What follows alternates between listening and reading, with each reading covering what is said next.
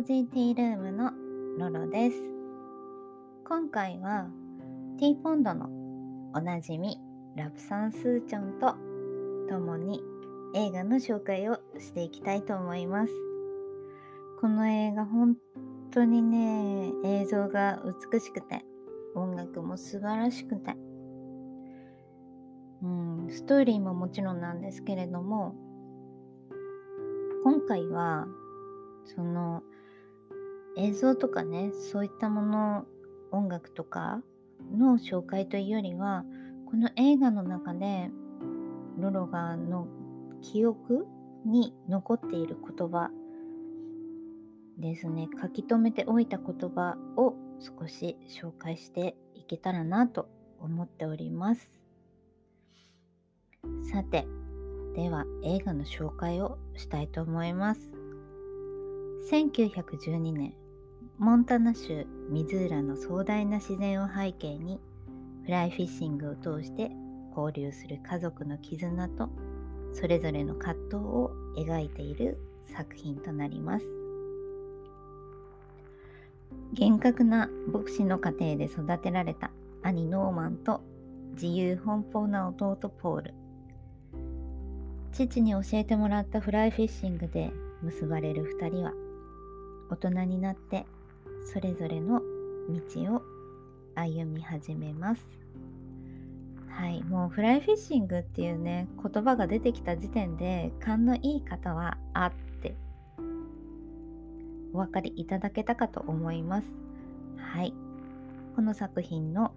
タイトル「 River Runs Through It」こちらは1992年のアメリカ映画です。監督はロバート・レッドフォード。兄、ノーマン役にクレイグ・シェイファー。弟、ポール役にブラッド・ピット。そして父、えー、劇中ではですね、マクリーン牧師とも言われています。の役にトム・スケリット。この3名のお父さんと息子たちで構成されている映画となります。えー、フライフィッシングをねこう美しく映像にするってこういうことかっていう、うん、なんだろう美しいただただ美しい映画なんですけれどもでこの映画の語り手っていうのが兄のノーマンなんですね。でノーマンがこう言うんですフライフィッシングの時に。父の言葉は決まっていた。糸は4拍子のリズムで投げる。それは一つの芸術だ。なんか素敵じゃないですかこういう言葉って。これあの知らないね？人に教えてもらって先生みたいな人に教えてもらう時？っていうのはうんなんかこういう言葉出てきそうですけどお父さんとかからこういう言葉が出てくるって素晴らしいなってノロはちょっと思ってしまいました。で何て言うかねこの映画は大事なシーンの前後には必ずと言っていいほど川が出てきたり自然が出てきたり釣りが出てきたりするんですね。だからもう本当にねこの父親が教えてくれたこのフライフィッシングっていうのがこの兄弟が何か大きな決断をする時悩んでいる時うん、なんかモヤモヤしている時話し合いたい時っていう時に、うん、川に行ったり自然に行ったりフライフィッシングをしたりっていうね、うん、まあこんな軽い感じではないんですけれども、うん、っていうシーンがね必ず出てくるので、うん、なんかねこうあ次何か起こるのかなっていうなんかこう何回か見てるとあこれはっていう風になってきますで必ずしもこの作品ってハッピーエンドではないんですね。ハッピーエンドではないんですけれども、なんていうか、言葉がね、本当に素晴らしいんです。うん。で、終盤にね、語られている言葉で、愛する者の本当の助けとなることは難しい。自分の何を差し出すべきか、あるいは差し出しても相手が拒否してしまう。身近にいながら腕の間をすり抜けてしまう。できるのはただ愛すること。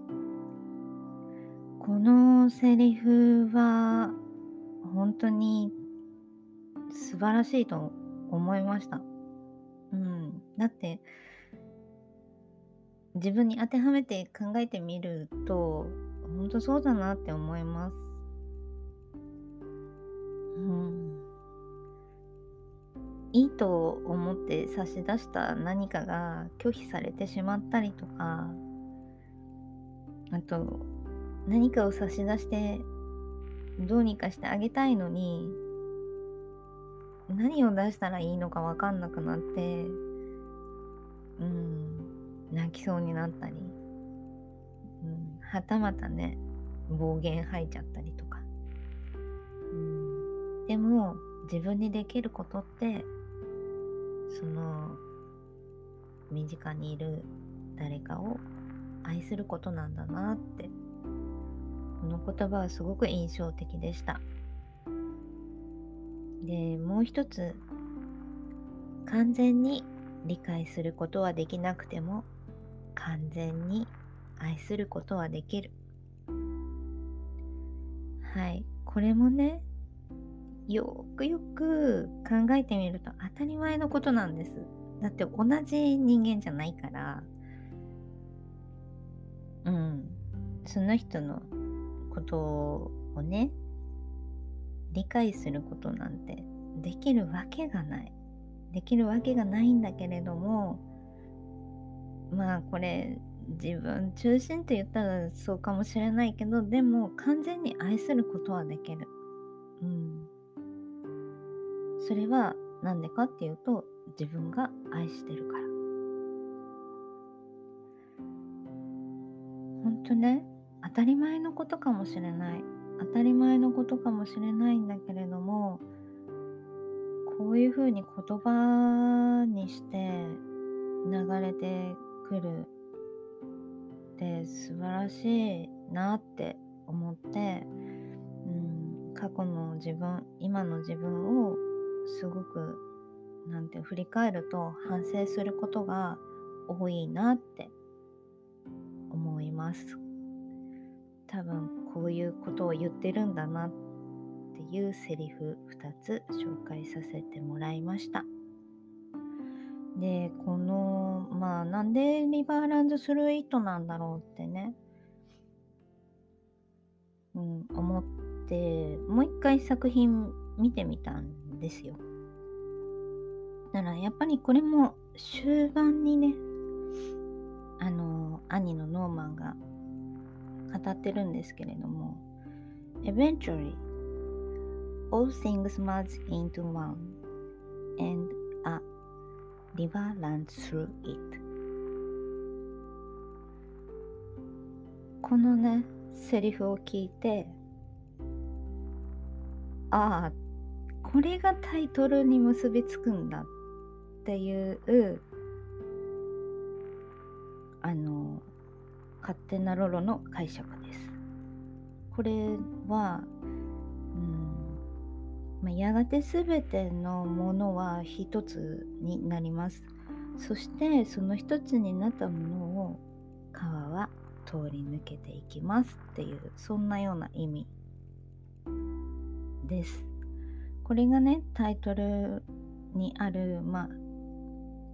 何て言うんだろう放題だとリバーランズするイットってカタカナなんですけれども現代はあリバーランズするイットなので、うん、ここから取ったんじゃないかなっていう気はします。